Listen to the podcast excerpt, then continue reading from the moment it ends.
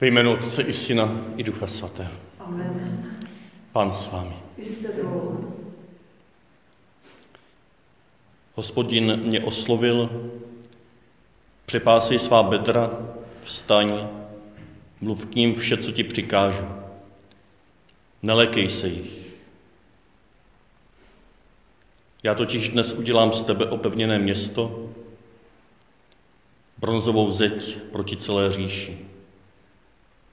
Budou proti tobě bojovat, ale nepřemohou tě. Neboť já jsem s tebou, pravý hospodin, abych tě vysvobodil. To je jeden z úvodních veršů nádherné prorocké knihy Jeremiáš, kde prorok asi vzpomíná na své mládí, na ta nádherná zaslíbení, která dostala od hospodina, když váhal, jestli se dát do služby, jestli na to stačí. A hospodin ho ujišťuje, neboj se, já jsem s tebou, nepřemůžou tě. Je dobře tato zaslíbení i toto důvěryplné naslouchání proroka vnímat dříve, než uslyšíme dnešní první čtení. Protože tam najednou ucítíme, že v prorokovi se něco změnilo. Že je na druhém břehu svého života s Bohem. Že už neprožívá tuto důvěru a tuto jistotu, co na začátku. Může se nám to stát určitým klíčem pro pochopení dnešního evangelia. Čtení z knihy proroka Jeremiáše. Zvedl si mě, hospodine, a dal jsem se svést. Byl jsi silnější než já a přemohl jsi mě. Celý den jsem na posměch, všichni se mi vysmívají. Kdykoliv mluvím, musím křičet, ohlašovat násilí a spustošení. Hospodinovo slovo se mi stalo pohanou a posměchem po celý den. Řekl jsem si, nebudu se již o něho starat, nebudu již mluvit jeho jménem.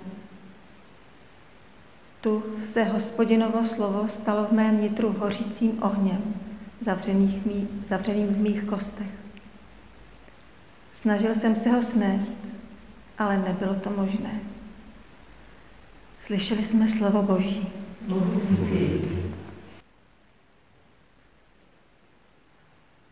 Pán s vámi. Slova svatého Evangelia podle Matouše.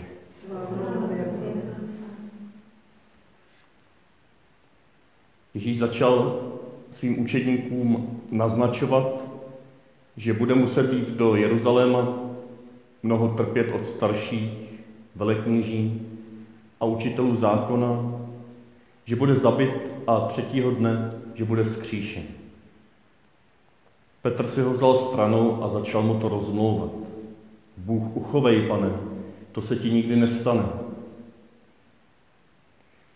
On se však obrátil a řekl Petrovi, jdi mi z očí, satane, pohoršuješ mě, neboť nemáš na mysli věci božské, ale lidské. Tehdy řekl Ježíš svým učedníkům, kdo chce jít za mnou, zapři sám sebe, vezmi svůj kříž a následuj mě. Neboť kdo by chtěl svůj život zachránit, ztratí ho. Kdo však svůj život pro mne ztratí, nalezne ho. Neboť co prospěje člověku, když získá celý svět, ale ztratí svou duši? Nebo jakou dá člověk náhradu za svou duši? Slyšeli jsme slovo Boží.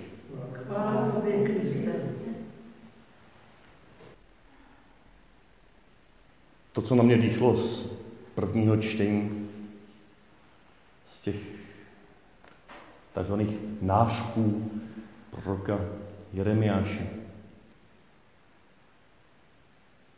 tak bylo, nazval bych to pocit rezignace, znechucení. Ale také postoj člověka, který neví kudy kam, neví kudy dál. Zklamává se v druhých, možná i sám v sobě, možná prožívá nějaké vlastní selhání nebo selhání své vlastní služby, která nenese to ovoce, kterou, které čekal. Ale zdá se, že ten nejhlubší tón, ten nejdrastičtější tón, že to je člověk, který se zklamal v hospodinu. Který se zklamal v tom, který mu právě na počátku jeho služby řekl to krásné, přepáž se svá bedra, vstaň, mluv k ním, vše, co ti přikážu, nelekej se jich. Když to budu parafrázovat, bude to dobré, já tě vysvobodím, prostě přinesu ovoce tvé služby, nebo velké bude ovoce tvé služby. Nepřemohou tě, já budu s tebou. A teď jakoby Jeremiáš naříká před boží tváří, nebo spíš tváří v tvář metá hospodinu tuhle výčitku. Bože, teď si nenaplnil svá zaslíbení. Co se stalo? Já kašlu na to, co jsem dělal a rezignuju a odcházím. Proč to říkám? Protože myslím, že právě do podobných pocitů člověka, který se hodně snaží v boží službě, ať už v jakékoliv roli, od rodiče přes přítele, který chce zvěstovat evangelium svým přátelům, přes učitele, přes služebníka potřebným, přes člověka, který se snaží zjistovat evangelium uměním nebo s přístupněním kulturních památek nebo čehokoliv.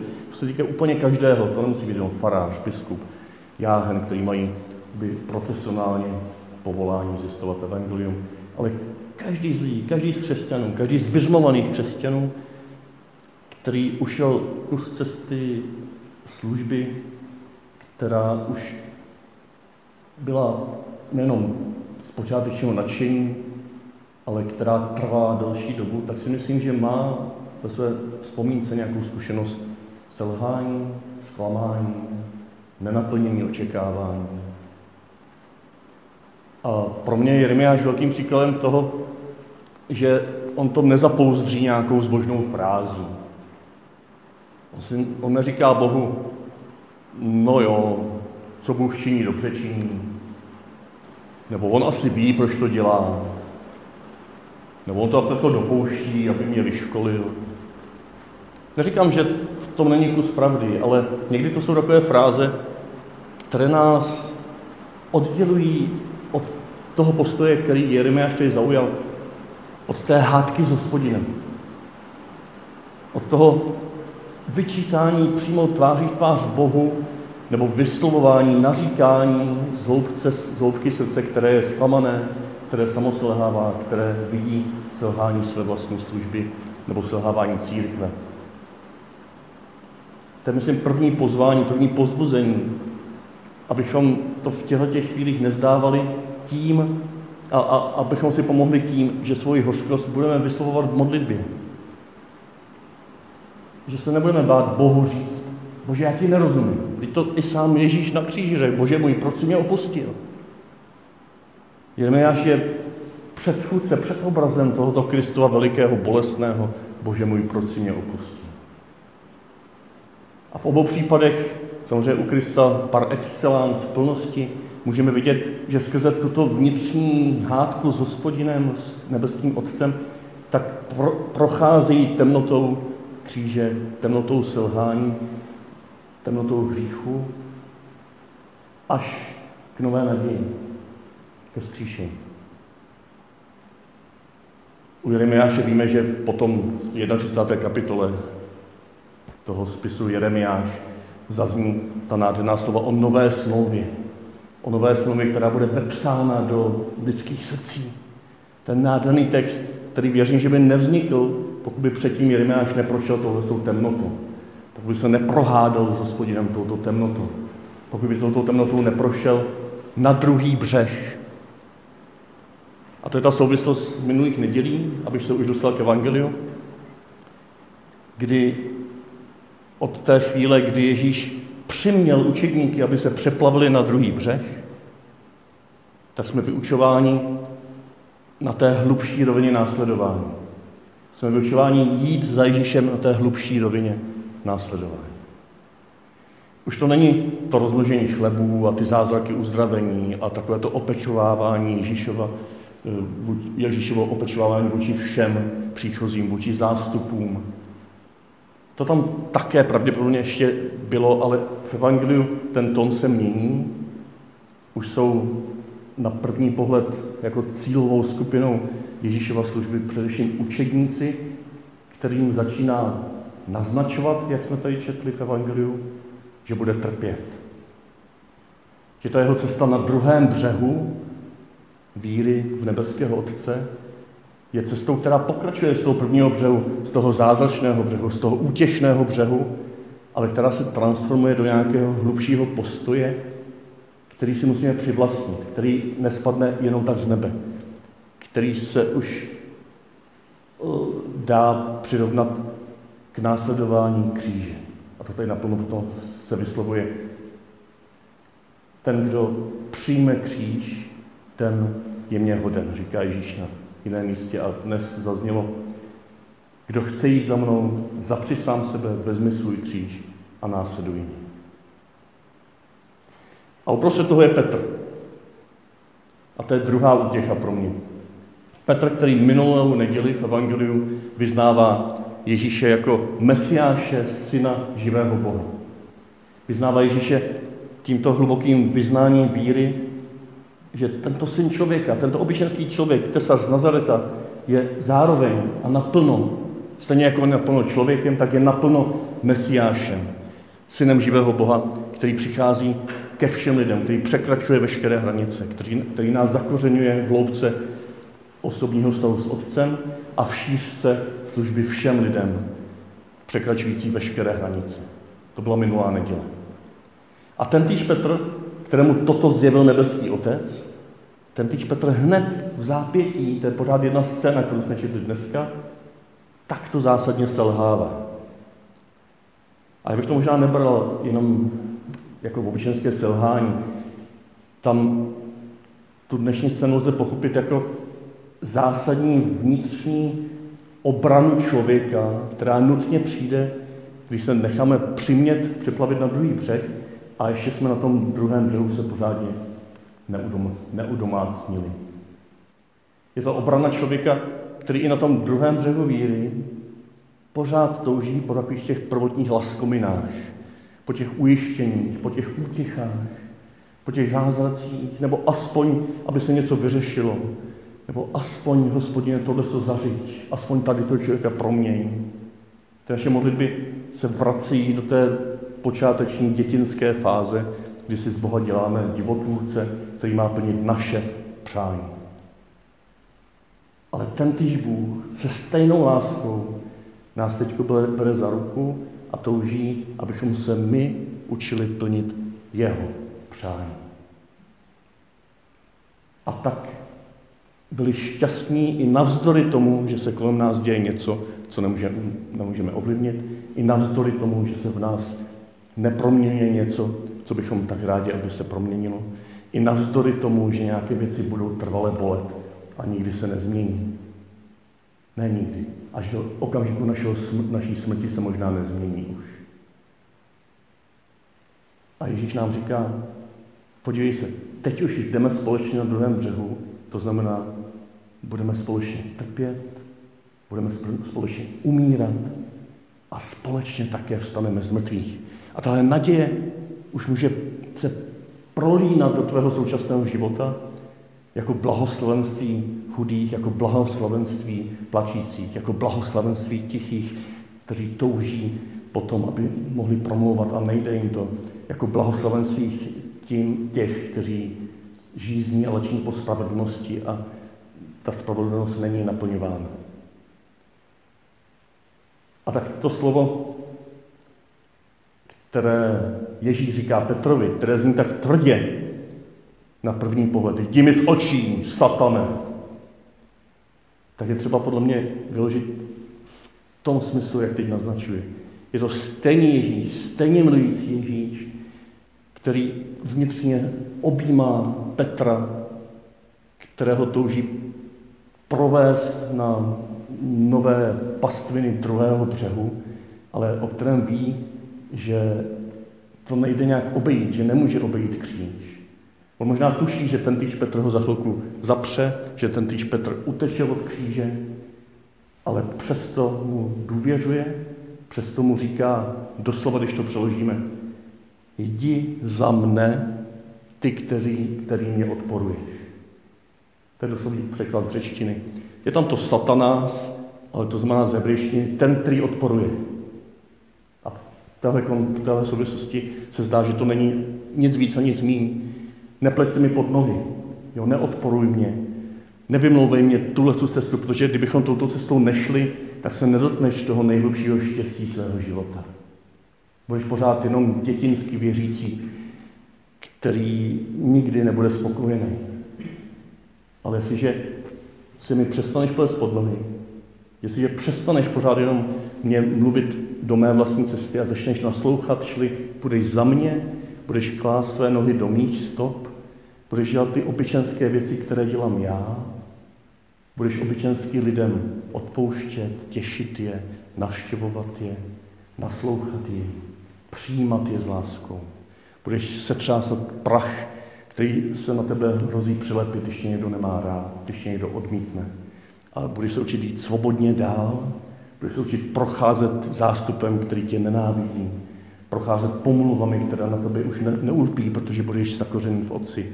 Když toto všechno se budeš učit, čili to je to, když budeš klást své nohy do mých stop, tak ti slibuji, že se naplní to, co jsem tomu Jeremiášovi opravdu slíbil a trvám na tom.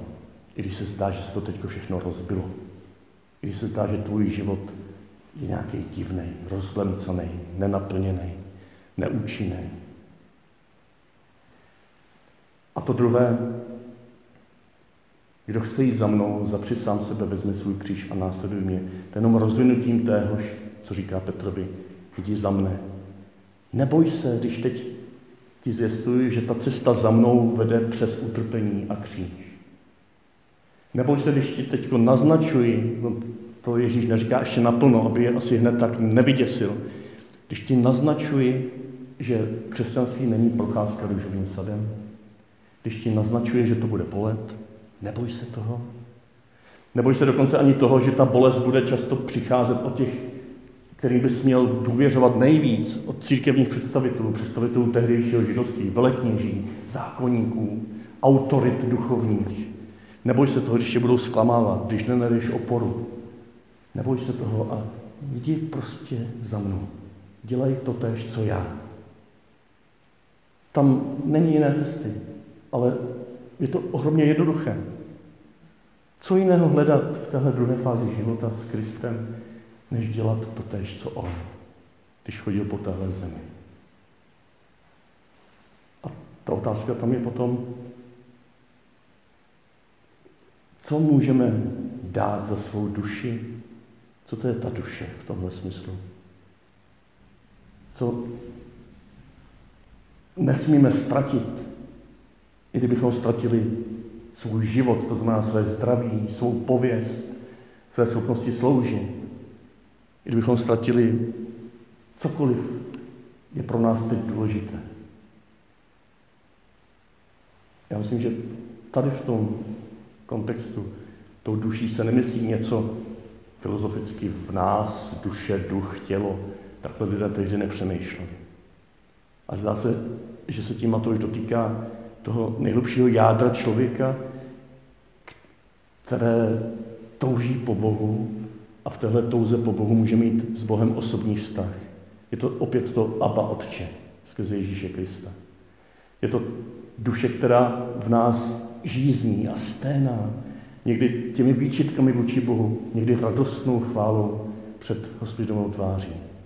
Je to ta schopnost osobního vztahu s Otcem skrze Ježíše Krista v Duchu Svatém. Je to ta schopnost tance uprostřed nejsvětější trojice.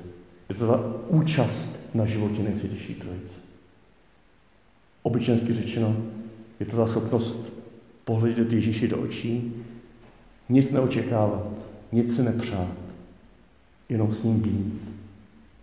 A možná, jak jsme se v pátek ptali, říci, Ježíši, jak se máš? Jak se máš teď a tady v tomhle světě?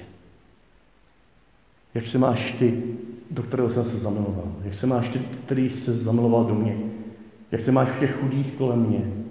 Jak se máš v těch, kteří žízní po spravedlnosti a nedostává se jim?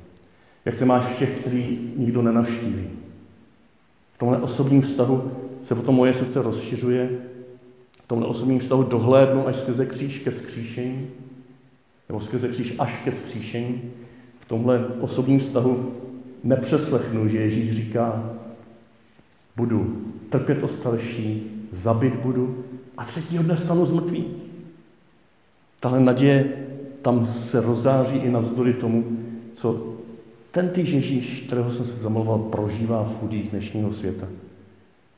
A potom se budu moct nadechnout a budu moct na tomto svém druhém břehu s Ježíšem spolu s ním a skrze něj, nebo on skrze mě a ve mně, být tím, kdo těm zástupům, kteří ještě mm, se neponořili takhle hluboko do otcova srdce, já budu moci být, jakožto Ježíšovo tělo, těmto zástupům tím, kdo bude naplňovat jejich očekávání boží věrnosti, boží blízkosti, boží něžnosti, božího uzdravení, boží služby. Oni na to mají nárok, aby prožili ta začátečnická eh, potěšení a útěchy, která se už mě třeba dostávat nebudou. A kdo jim je má poskytnout, než já nebo my, kteří jsme mohli už se dotknout toho druhého břehu, kteří tolik už nezávisíme na tom, co se kolem nás děje a kdo nás má rád nebo nemá rád. Kdo jiný by to mohl, mohl poskytnout těmto ztraceným lidem, bolavým lidem, neutěšeným lidem, rozhádaným lidem, než člověk, který se dotkl téhle perly, kterou mu Ježíš dal právě tím, že ho pozval na druhý břeh.